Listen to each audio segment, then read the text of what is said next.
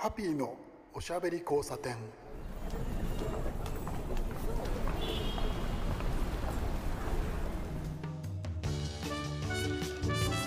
こんばんは。ハッピーこと飯塚敦です。今夜も聞いてくださってありがとうございます。仕事柄なんてことをですね、えー、照れ隠しでいつも言うんですけれどまあ相変わらず皆さんご存知の通りカレーを食べ続けている、えー、私ハッピーでございます。えー、彼はねあの仕事その取材をして、えー、それを書いてなりわいにするというのね。あの先週もそんなような、えー、取材に関する話をしましたけれど、えー、なかなかですねこの、えー、なんて言うんでしょうねあの食べ物に関する取材というのがですね難しくてですね何が難しいというとこれはもうそのね言わずもがなですよ。え何のことだって？あの味ですよね。味の表現なんですけれどこれすごく難しいと思います。プロの私がこれを言っちゃうのはどうなのか、えー、そういうところもありますけれど、えー、味の表現ってねすごく難しいんですよ、えー、なぜかというと味はですねなかなか客観ではなくてこう主観になりがちですよね。例えばですねカレーの辛さですよね。これなかなか難しくてあの辛さって本当にあの、えー、人によって、えー、基準が全然違うところにある。で、えー、ある人が辛いといったものはそれほど、えー、私は辛くないと感じたりとかっていうことは、まあ、よくある。皆さんもそういうのよくあるでしょ。でよく考えるとですねその辛さだけじゃないんですよそれって。甘さもそうだし香りもそうだし、えー、私が、えこれこれだよねって思ったものを、え相手に伝えると全然違うけど言われることあるんですよ。一体私の仕事をどうしたらいいのか？どういうふうに皆さんに伝えればいいのか？いつでも悩んでます。もう本当に20年悩んでますけれどそんな話を今日はしようと思います。ハッピーのおしゃべり交差点。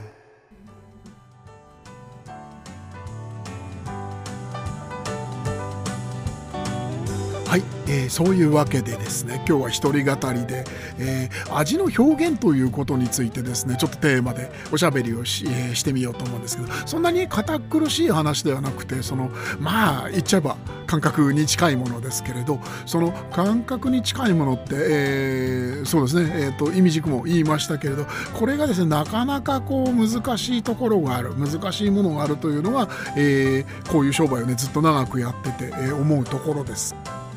今日はねなんで、えー、このネタにしようかなと思ったんですけれど、えー、きっかけがありまして先週だったかな、えー、取材で富士吉田に行ってきました、えー富士えー、富士山の麓ですよね、えー、電車の駅でいうと富士山駅、えー、富士急のありますよね。あそこなんですけどあそこの近くにですねあのちょっと取材に行きまして、えー、そこはですね、えー、ケーキ屋さん、えー、パティスリーですね。焼き菓子とケーキのお店なんですけれど、えー、紅茶もすごくですねあの力を入れてらっしゃって、えー、紅茶のその、えー、まあなんて言ったら簡単に言うとですね、えー、師範ご、えー、お師匠さんみたいな、えー、人がいまして友人なんですけれどその人とねお話をしてたんですよ、えー、取材があったらいろいろなことをね。で、えー、その日はあの食べ物のもちろん取材だったんですけどその時にですねあの僕があのいただいた紅茶を飲んでいてそのまあ美味しいわけなんですけどそれを伝えたかったんですよね、えーと、出してくださった友人に。でえっとねどういうふうに表現したかというとですねあのまあそ こわごわですね。これ表現合ってるのかな？失礼にならないかなって思いながら、えー、ちょっとねあのこれ子供の頃にあの鶴を折るじゃないですか、えー、折り紙で。あの折り紙の香りとか味に近いような、えー、ものがあるんじゃない？伝えたんですよ。そしたらその友人がですね面白いって言うんですよね。うんとねあのお茶のその表現とかそういうのでね、えー、紙のようなとか、えー、木のような、えー、という表現があるそうなんですよね。味の表現で。でだからあのそれほどねあの的外れではなかったんですよ。すごく変な 表現でしょ？折り紙のあの紙の匂いに似てるとかさ。なんだか失礼な感じになっちゃうじゃないですか。それがでもあのすごくですねあの私表、えーと、記憶に残ってましてその取材でね。あの取材は別にその折り紙の味とか紅茶の味っていう方じゃない方の取材だったんですけど。あのねそれでその思ったのはですねいつも思ってることなんですけど改めて思ったのがあの味を表現するというのはこれなかなか難しいですよね。なんでかなんでかというとこれはよくあのいろいろな方にあのおしゃべりをしてる時に、えー、こう差し上げる話だったりとかするんですけどあの例えば今聞いてらっしゃるあなたと僕と例えばなんですけれど食事に行きましたと、うん、美味しいカレー食べました、えー、ワインも美味しかったよね。っていうことで、えー、じゃあバイバイって言って、えー、別々の電車の中に、え電車に乗るわけですね。でお互い別々の電車の中でさっき食べたあれ美味しかったよね。って思ってるんですけれど実はその2人あなたと僕美味しかったなって思ってる美味しいって違うんですよ。何なのかっていうと、えー、味っていうのはその人それぞれ基準を持っていて全部バラバラなんですよね。で、えっと、あなたと私はお父さんお母さんが違うじゃないですか。それで、えー、育った環境が違って食べてきたものが違う、えー、それはつまりその舌とか鼻の経験ですよねそれが違うのでどちらがいいとかそういう話ではなくって基準がね、あのお互い別のところにあるんですよ。もちろんその、えー、例えばその、えー、範囲を世界、えー、もうちょっと小さくて日本、えー、もうちょっと小さくして、えー、関東なんてことでこういうふうにその、えー、あれですねあのピンチインとピンチアウトみたいな話ですけれど、えー、してみるとですね本当にですね町内同じ町内でもそのちょっと場所が違うだけで食べてるものが違ってたりとか、えー、あとは逆にその、えー、ご飯を作ってくれるお母さんとか、えー、それからご飯を作る担当の人の、えー、趣味とか経験とか、えー、そういうものが影響したりそれを積み上げながらその自分の味というかね下の基準っていうのができていくわけじゃないですかだから決してその同じっていうその共通事項っていうのはねないと思ってるんですよ。えただ世の中にはその例えばそうですね。何がいいかな。まあ一番身近なとこで行くとですね。外食だったらば、えー、牛丼。ね、あれはそのみんなが知ってる味でしょ。で、えっとまあ、嫌いな人ももちろんいると思いますけれど好きな人が割と多い。うんカレーなんかもそうですよね。でこれ美味しいよねってみんな言うんですよ。例えばその、えー、ね、あの牛丼は、えー、吉野家すき家、えー、松屋あるじゃないですかいろいろ。であそこの牛丼どれもこれもですねあまり大きく、えー、味の方向っていうのはそのばらけてない逸脱してないっていうのがあるんですよ。だからそのあるある程度のその何て言うんでしょうねあの太さで、えーみんなが美味しいというものはあると思うんですねただその中でも、えー、もうちょっとその細かく、えー、分けていく分類していくと、えー、なかなかその共通の、え本当に美味しいよねって言ってうなずけ合った時に全く同じその体験ができるかっていうのはこれはないんじゃないかって思うんですよ。これはねあの味のことをその皆さんに伝えるという仕事をしているので随分考えていた何、えー、と言うんでしょうね懸案事項というかですね こうあの人生的な問題なわけなんですよ。私の場合は。で、えー、そういう中でですねあのある程度その世の中の流れ、えー、みんなが美味しいねっていうものがあってその中でその、えー、とんがったものとかそれから未体験のものとかそれからとはねあの地域が違うと味が違う、えー、例えば関関東と関西、えー、随分その、えー、例えばお蕎麦とか、えー、うどんのつゆの色味違うじゃないですか、えー、遠くの方に行くと、えー、もうちょっと甘くなったりいろいろありますよね。そういうあの地域による幅なんていうのもその要素としてありますしとにかくですね味の表現難しいんですよ。でその時にね、あのー、その僕の友人と一緒にですねその紅茶を飲みながらそんな、えー、先ほどね話を 折り紙みたいな味がするとか匂いがするって言っていいんだか悪いんだかなんですけれど、あのー、それで思い出したのがワイン。ワインのテイスティング、えー、あるじゃないですか、えー、ソムリエのね資格を持つ人なんかその試験を受けたりとかするというお話がありますけどあのワインというのは割とですね何、えー、て言うんでしょう。味の体型立てというかその表現というかそういうものがある程度その、えー、確立されて作られているなっていうふうに、えー、思うところがあるんですね。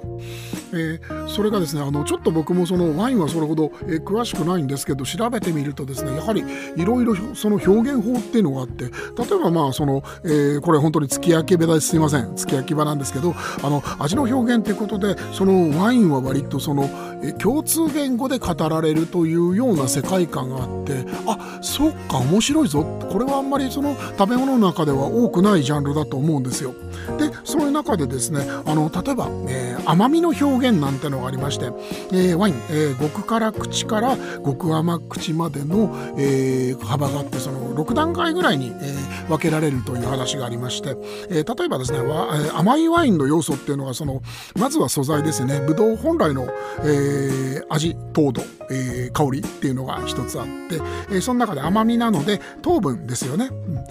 えー、素材自体、えー、ブドウ自体の甘みが一つあるでしょ要素として、えー、それから、えー、糖分はですねアルコールであの分解されるんですね。アルコール分解っていうのがあるんでそれを、えー、防ぐためにですね発酵を止めるわけですよ。それで、えー、ワインの甘みっていうのをコントロールしたりするわけですね。でこれがその直接舌に、えー、こう影響する甘みの要素で。であとはですね例えばなんですけどアルコールの度数が高いとですねあの口がその、え、ワインに対してボリューム感を感じて、え、その後味に甘さの、え、感覚が残ったりこれは、え、純粋に舌へのその入力ではなく感覚ですよね香りとか。でそれがあるのとあともう一つねフルーツのフレーバー、えー、フルーツだけではないですけどフレーバーにあの頭がこう何て言うんでしょうね騙されるってわけじゃないんですけどねあのこう振れ幅が出たりとかするっていうのがあってこういう理由があるじゃないですか。でね、スパークリングワインはね、なんかあの、えっと、今お話した要素に加えて、後から糖分をね、補うっていう工程があったりするらしいんですよね。面白いなと思います。であと表現としては例えばその甘さでもドライな甘さなんていう言い方を、えー、するえ、それから柔らかいとか濃厚な滑らかな甘さとか豊かなとかねっとりしたとか蜜のようなっていういくつかこういうふうにそのピックアップしたんですけど最後に蜜のようなっていうのがあって、えー、何か別のものに例えるというやり方もありますよね。僕あのワインのその、えー、味のね、え表現の中で面白いなっていうのはその他のものに例える、えー、特に香りかな、うん。えー、香りを他のそのものにあそれはねあの口に入るものだけではなくていろいろなその、えー、自然界のものに例えるみたいのが自然じゃないものまであったかな、えー、いうのがあってこれはねあのワインの世界これは面白いしこういうものに興味が出ちゃうと、えー、ハマっていく人がいるのはすごくわかるんですよ面白いです。で、えー、あとはねワインでいうとですね、えー、苦味とか渋みっていうのが要素としてあると思うんですけどそれはねあの直接的なその舌に直接的な苦味っていうのはそれほどその強くない、えー、と思うんですワインに関してはね、えー、心地いい程度ですよね、うん、その程度だと思います。えーであと渋み、えー、これはあのほら、えー、ブドウの、えー、皮とか種にあの入ってるあの渋さありますよね。タンニン。タンニンの成分から、えー、渋みが出るわけですけどこれもやっぱりあのなんて言うんでしょうね。ワインのその要素の中に一つ入ってると思うんですけどえー、っとね渋みを表現するのがねすごく面白いんですよね。あの布。えー、布とか生地とかの肌触りに例えることがね多いんです。これは面白いよね。あのビロードのようなとかシルクのようなとかね、えー、滑らかな。滑らかっていうのもだからその、えー、下に滑らかという意味もありますけれどその、えー、布地に例える部分にもかかってくるような、えー、ものだと思うんですけどね。味というよりもこれはあれですね舌触り、えー、食感の感覚なんじゃないでしょうかね。これもあの味には影響がするので、えー、当然ながらあの表現の中に入れるのはありだし面白いと思うんですよね、えー、例えばその渋みなんていうのはね舌がざらつくような感覚っていうのはありますよね。ちょっと引っかかるような。あれが荒々しいっていう言い方をしたりとかあとはその修練性があるなんていうねちょっと難しい言い方をしたりしまして。でね、えー、あとはまあその要素としては酸味だったりとかしますこんな話をしてるとですねワインの話ばっかりになっちゃうんですけど今ちょっといろいろ話した中で皆さんお気づきになったことありませんか？これねちょっとねスパイスに似てるんですよ。あの例えば特にですねあのまあスパイスって言いましたけどそれからあとは、えー、インド料理とかねタイ料理、えー、にもね通じるものがあります。もちろん日本のカレーにも通じるところがありまして、え、例えばえっ、とね苦味とか渋みっていうのはやっぱりその要素として渋みはあんまりないですけど、えー、ほんのちょっとね苦味が入るというのは、え、味のき、えー味のお尻ですね。あの最後の感覚というか切れ味という言い方があるじゃないですか。あれにね関係してくるかなって僕はその感じていたりします。あとはそのこれスパイスじゃないですけど酸味ですよね。これはその、えー、最近やっとですね日本人のカレー感の中で酸味は必要だよねカレーにっていうね感覚がねだんだんできてきてるんじゃないかなっていう、えー、感じがねしてるんですよ。酸味も割と大事ですよね。あとはフレーバーですよね。ワインもそうですけどその、えー、フレーバー匂い、えー、これをですねいろいろなものに例えるじゃないですか。えー、スパイスなんか本当にその最たるものなんじゃないかと思うんです。逆にスパイスだとスパイスが何て言うんでしょうね。その、えー、言葉の、えー、表現の基準になり得るのかななんてことが、えー、感じられたり思ったりするところがあってですねなかなかこの、えー、まあそのつつながってなくはないわけですねワインとスパイスっていうのは。えー、例えばなんですけど最近あの流行りですよね、えー、もうここ78年、えー、随分その盛り上がってきてますけれど、えースパイスのみとかその、えー、インド料理のみとかタイ料理のみとか、えー、お酒と、えー、スパイス料理のマリアージュというのがですね割と、あの、数多くいろいろなレストランで、えー、トライがされてるようになってきまして、えー、この間ですけど、えー、非常に面白かった。えーこのラジオにも出てくださった秋野リーさん、えー、カレーおじさん。彼がですねあの誘ってくれた、えー、あれどこだっけ？朝、えー、赤坂で、えー、開催されたですね、えー、日本酒とあと、えー、スパイス料理のペアリングのイベントがあったんですよ。これもね面白かった。うん。あの日本酒は割と何て言うんでしょう。まあ流行りではありますけどまだまだとんがった人しかやってませんけれど、えー、日本酒はやっぱり和食に合わせるイメージがいまだに強くて、えー、それが邪魔をしてその何て言うんでしょうね。あのーもうちょっと販売、えー、大変だというところもあるみたいですけどそれを打ち破るようなスタイルですよね。スパイスの料理と、えー、日本酒。日本酒もすごくその味の幅っていうのがあるので合わせようとかですね。あのマリアージュの面白さっていうのがあるんですよ。それはそのイベントで知ったんですけど。そんな話でねその味の表現これはなかなかですね。なかなか難しい、えー、ただいろいろな表現をですね僕もその考えながらその文章を書くわけなんんですよね。どうどう言ったら、えー、伝わるんだろうっていうのをですね割とあのー、こういつでも日々考えてまして。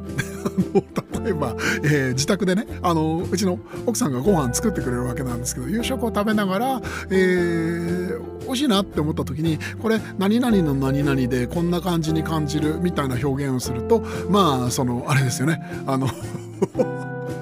うんざりされたりすることもあるんじゃないかなってことで、あの奥さん自身はそういうことは言わないんですけどうちのあのちょっとねやっぱりそのものが口に入るとっていう言い方しますけど何かを食べた時にねどうしてもそのこの味はどういう風にしてそのテキストにすれば皆さんに伝わるかなっていうのはね割と考えちゃ職業病ですよね。そうです。職業病です。いや舌が回ってない。ただそのそれがすごくですね面白くて。えー、特にですね、あのー、ここ本当にそうですね例えばですけどここあえて20年としましょうか。ここ20年、あのー、すごくそのカレーのシーンが盛り上がっていて、えー、ここ56年はこうカレーブームと、あのメディアでも言われるようになっていてですね。で、えー、カレーに関して言えば、えーと、ブームという言い方に関して言えばなんですけどブームはもうね過ぎたんですよ。僕に言わせてもらえれば。ブームではなくて今はもうカルチャーになったんですね一つジャンルになったと言えると思います。えー、ですから、えー、まだまだその地方ではなくて都市部の話というところもありますけれど外食でそのいろいろな種類のカレーを、えー、食べるというのがですね一つカルチャーになったなと、えー、ブームを過ぎて、えー、安定したという感があるんですよ。ですので、えー、いろいろな、えー、お客さんいろいろな人たちが幅の広いいろいろな種類のカレーを食べるわけですね、えー、日本の古くからあるスタイルの、えー、カレーライスライスカレー。ああいうものを食べますけれどでも、えー、まあ流行りと言われています、え、スパイスカレーと言われるね。あのー、まあなんて言ったらいいんでしょうね。あれは僕はリミックスカルチャーだと思ってるんですけれど。そう。あの CD から、えー、音楽配信の時代になって、えー、CD の時代に、えー、あれですねビニール版からあの CD に移った、えー、DJ、えー、たちがいましたけど。あの頃っていうのはその、えー、レコード版が、えー、レコード版は貴重品で、えー、DJ プレイをすればプレイをすれば必ずあのあれですねレコード針で引っかくわけだからあのすり減っていくわけですよ。だから貴重版っていうのは本当に貴重で、えー、あとは再再プレス再リリースなんていうのはなかった時代なんで、えー、なんて言うんでしょうね。その1枚を大事になぜか音楽の話になってますけどね。しながらあの皆さんやってたんですけど CD の時代になって、えー、時代だったりとかそういうものを超越するわけなんですよ。それなんでかっていうとレコードじゃなくてすり減らないから。それからあとはえっ、とビニール版の時代っていうのは、えプレスして売り切ってよっぽどのことがなかったらばそれでおしまいみたいな感じのことも多かったんですけれど CD の時代になったらばあの CD っていうメディアが新しいものなんで古いそのなんて言うんでしょうねあの楽曲はないわけじゃないですか。だからあの再リリースとかがあるわけですよ。そうすると時代超えるんですよね、えー、1960年代の音源も90年代の音源も同じ、えー、CD にプレスされて、えー、同じ、え、レコード店 CD ショップに並ぶじゃないですか。そうすると、えー僕らなんかよりずっと若い DJ たちがその、えー、時代超えてチョイスをできるようになるわけですね。それでリミックス文化っていうのが生まれたわけなんですけどこれはねちょっとねカレーにもちょっと似たところがあるんじゃないかなって。これはだからメディアとしてのカレーは、えー、変わってはいないんですね。ずっと。ご飯にあのこうドロドロの、えー、シチュー風のものをかけましょうっていうところとかはそれほど大きく変わってないんですけれど、えー、感覚と意識ですよね。新しいものも古いものとミックスしていいんだよねっていうそういうところから面白いものとかが生まれるしあとは古いものからそのサンプリングをして、えー、新しいものにつなげようっていうその、えー、機運も音楽と同じように、えー食べ物特にカレーなんていうのにもそのつながるところがね僕はあると思ってるんですよ。でねまあそういう中で、えー、味の表現なんていうのが、えー、だんだんね大事なんじゃないかっていうふうに、えー、思えてきたんですよ。それはそのリミックス文化っていうところとつながるところがあるんですけれど、え昔よりずっとね味の幅が、え広がったと僕は思ってます。うんそうですね。例えばなんですけれど、まあ、インターネットの普及もねすごく影響があるんじゃないかと思うんですけれど、え昔は本当にあの飛行機に乗って海外に行ってであの路地裏に入って、えー、初めて出会う料理っていうのはたくさんあったんですよ。本当にたくさんあった、えー、ところがですね、えー、2000年代になって、えもうちょっと前からとは言えるけれどそうですね。まあやっぱり2000年代ですね。あの要するに何なのかというとねスマートフォンの普及ですね。インターネットとスマートフォンの普及によって食べたことはないんだけれど、えだけど見たことがあるというですね、え料理がすごく多くなったわけですよ。チュニジアあたりの、えー、料理。普通の人は昔は知らなかったです。何なんだろう。思ってました。本当にごく一部のその仕事だったりとかあとは海外を放浪するのが好きな人だったりっていう人たちが、えー、一部で知っていてそのこう何て言ったらいいんでしょうね。小さなコミュニティの中で、えー、共通言語としてこう話されていたような料理が、えー、食べたことはないんだけど、え味わったことはない。匂いを嗅いだことはないんだけれどこういう味なんじゃないかなって想像ができるようなものというかですね。何て言ったらいいんだろうねこれはね。あのー、そういうところから興味って湧くじゃないですか。まあ今で言えばインスタグラムを見てでなんか見た目綺麗で変わってるどこの料理かなへえグルジア料理へえってグルジア今はジョージアだよねっていう感じで興味が出るじゃないですか。何もないところに興味って生まれないんですけどたまたまその見られるそのインフラがあってそれを見た時にじゃあ次のステップっていうその次のステップに、えー、進むためのきっかけができるわけですよね。これがなかなか面白い。これ食べたことない知らない。面白い、えー、例えばですねじゃあ 分かりやすいところで、えー、ちょっと前にやってましたあの、えー、牛丼の松屋松屋でですねシュクメルリという、あの料理がね、あのジョージア料理ですよね。があのなぜか 突然牛丼屋さんのその、えー、券売機のボタンに現れたというね衝撃的な事件があったんですけど。で食べるわけですよ。面白いなうめえなって言って。いやいやこれいいじゃないって思うんですけど。ところで、えー、ジョージアってどこの国だっけ？どこにあるんだっけってまず興味が湧くじゃないですか。であと,、えっとでインターネットなんかで調べると、えー、実際の、えー、料理の写真とか出てきますよね。あこれへえこういうものなんだ。ちょっと違うじゃない松屋で食べたのと。本物ってあれと同じ味なの違うの？ってそういう興味がですね広がるんですよ。そういうのがあった時代とない時代っていうのが、えー、大体やっぱりだからもう20年ぐらい経ってるわけですね。えー、まあ言っちゃいます。あの分かりやすく。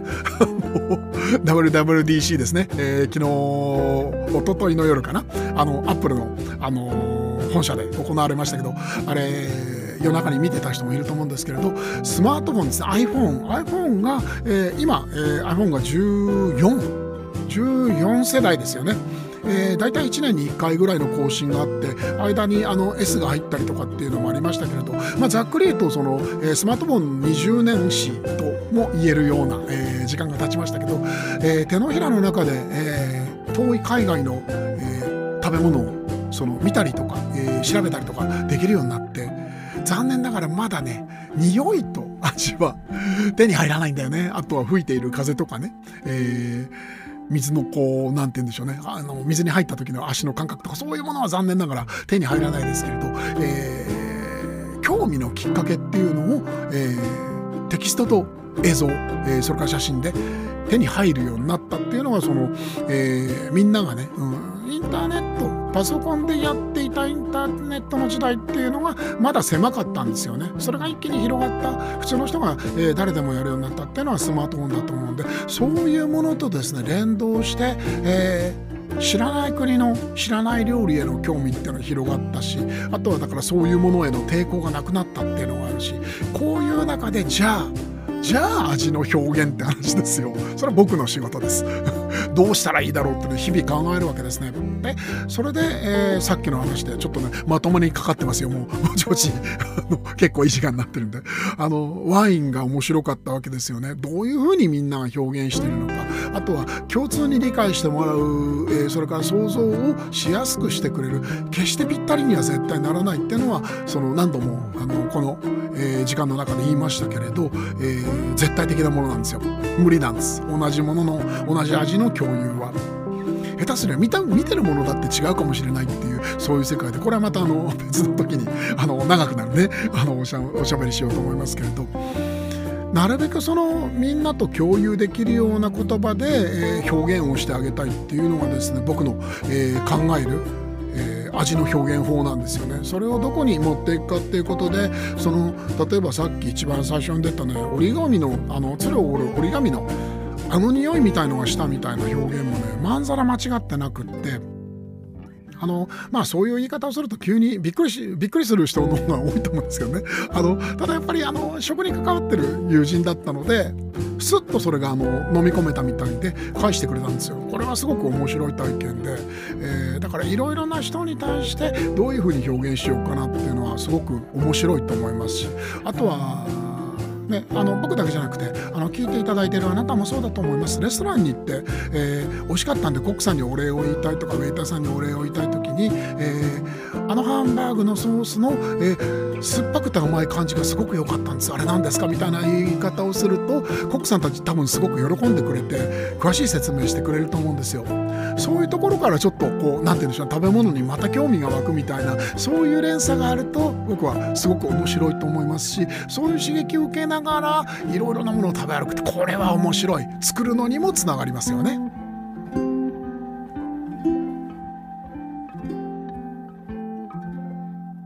ハッピーのおしゃべり交差点。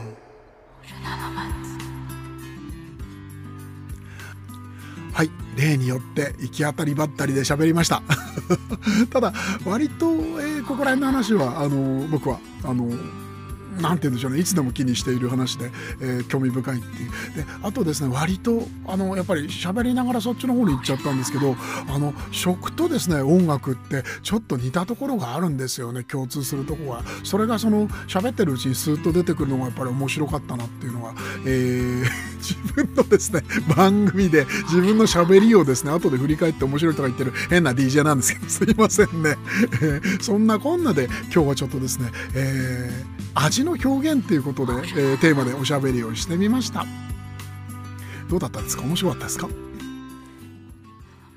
さてさて今日もそろそろ、えー、11時半近いですね。皆さんそろそろお休みの時間だと思います、えー、僕もそろそろ、えー、ゆるゆるとしようかと思います。お相手はハッピーこと飯塚敦でした。おやすみなさい